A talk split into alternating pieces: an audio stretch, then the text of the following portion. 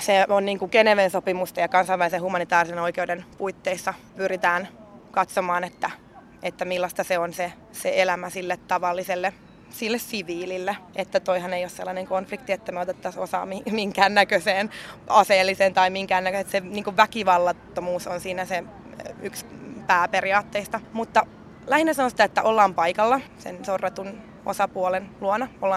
Eletään niiden palestiinalaisten kanssa siellä länsirannalla. Ollaan mukana ihan arkipäivässä, kun he menee aamuisin jonottaa palestiinalaiset siellä tarkistuspisteellä päästäkseen töihin, niin ollaan siellä katsomassa, että miten kaikki sujuu, raportoidaan eri YK-järjestöille, Punaiselle Ristille siitä tilanteesta. Tarjotaan suojelevaa läsnäoloa, se on yksi tärkeimmistä näille kaikista heikommassa asemassa oleville yhteisöille, esimerkiksi lapsille, jotka menee kouluun. Heitä on yleensä, palestiinalaislapsia on siellä nämä Israelin sotilaat tavallaan valvomassa heitä, joskus ahdistelemassa heitä, niin kun siinä on kansainvälinen tarkkailija paikalla, niin se väkivalta ja ahdistelu vähän vähentyy. Sä nyt asuit siis siellä länsirannalla ja Betlehemissä. Mirva Helenius, millainen ennakkokäsitys sulla oli siitä alueesta, Lähi-idästä ja koko siitä tilanteesta ennen ekaa reissua? No eka reissu oli jo ennen tätä ihmisoikeustarkkailua, niin sanotaan, että kun mä ensimmäisen kerran menin sinne, niin yllättävällä tavalla jotenkin alkoi tuntua. Mä olin ajatellut, että se on tosi monimutkainen ja hankala ja jotenkin vaikea ymmärtää se konflikti. Mutta sitten kun siellä viettää vähän aikaa ja rupeaa näkemään sen tarkemmin, niin ymmärtää, että se on tietyllä tavalla tosi yksinkertainen. En nyt ole mustavalkoinen, mutta aika yksinkertainen tilanne siinä mielessä, kuinka itselle se, mikä on tärkeintä, on se niin kuin tavallinen ihminen. Se, että on siviileitä, on ihmisiä, jotka haluaa elää rauhassa ja jotka siihen ei pysty, jotka elää konfliktissa. Niin se ehkä järkytti mua, kuinka räikeitä ne ihmisoikeusrikkomukset siellä on ja kuinka ahdistavaa se tavallisen ihmisen elämä siellä on ja kuinka hyvin ne on sopeutunut silti siihen kamaluuteen. No millaisia ne ihmisoikeusrikkomukset on, mitä sä näit siellä? Ihmisiltä tuhotaan taloja, palestiinalaisilta siis, varsinkin näiden laajenevien siirtokuntien sieltä. Heiltä viedään maat, ne saatetaan viedä jotenkin kerralla tai sitten vähän niin kuin metri metriltä joka aamu viljelijöiltä. Tuhotaan oliivipuita, poltetaan, katkotaan. Sen lisäksi ahdistellaan lapsia, pidätetään heitä, jonkin verran myös pahoinpidellään. Siellä saattaa olla sotilaat tai sitten väkivalta voi olla näiden siirtokuntalaisten puolesta. Ja ihan vaan sellainen ylipäätään se, että se arkipäivä on tavallaan sellaisen sotilaiden armeijan jonkun aseistetun tahon silmien alla elämistä ja sellaista jatkuvan niin kuin pelon ja painostuksen alla elämistä. Niin kuin sä sanoit jo, että länsiranta on miehitettyä aluetta, että siellä on sotilaat läsnä monessa paikassa, niin millaista siellä oli olla naisena?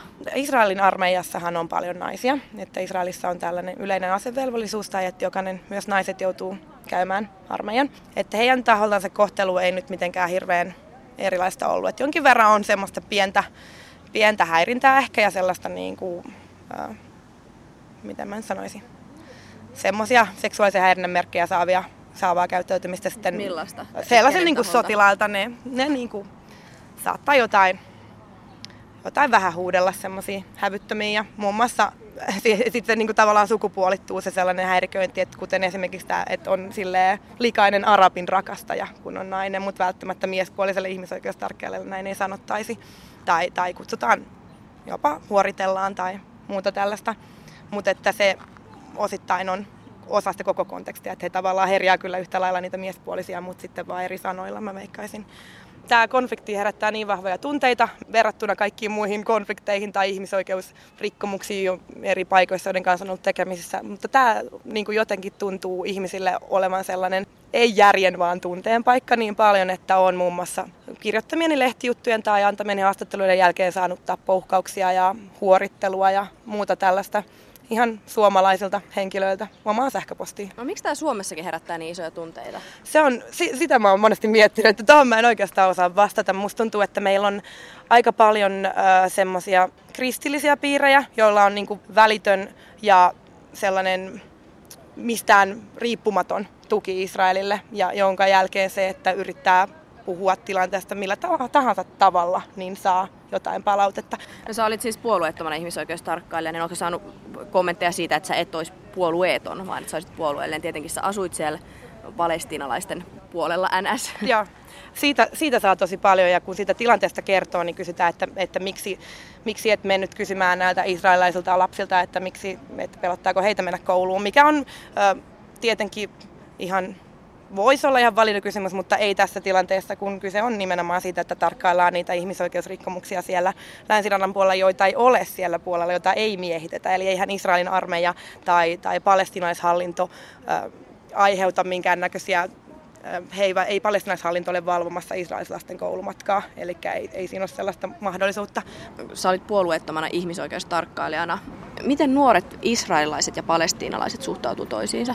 Se on yksi asia, mikä minua tuossa kovasti mietityttää, mikä on oikeasti tosi surullista, on se, että nuoret israelilaiset ja palestiinalaiset ei tapaa toisiaan. Eli ainoat israelilaiset, joita palestinaiset tavallaan tapaa, sanotaanko jotenkin säännöllisesti, tai jos sä oot tavallinen länsirannalla asuva palestinaisnuori, niin sä tapaat sotilaita, jotka on tasostaan riippuen aggressiivisia tai ei, mutta joka tapauksessa he ovat sen miehittäjän sotilaita, eli eivät mitään ihmisiä, joiden kanssa seurustelisit ja juttelisit.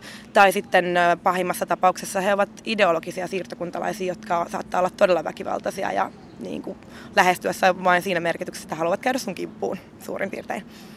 Ja samoin tavalliset israelilaiset ei koskaan tapaa palestiinalaisia, koska palestiinalaiset ei pääse Israelin puolelle yleensä. Eikä heillä ole niin kuin tavallaan mitään mahdollisuutta kohdata toisiansa. Ja se on just ehkä sen konfliktin ytimessä se sellainen toisen osapuolen epäinhimillistäminen.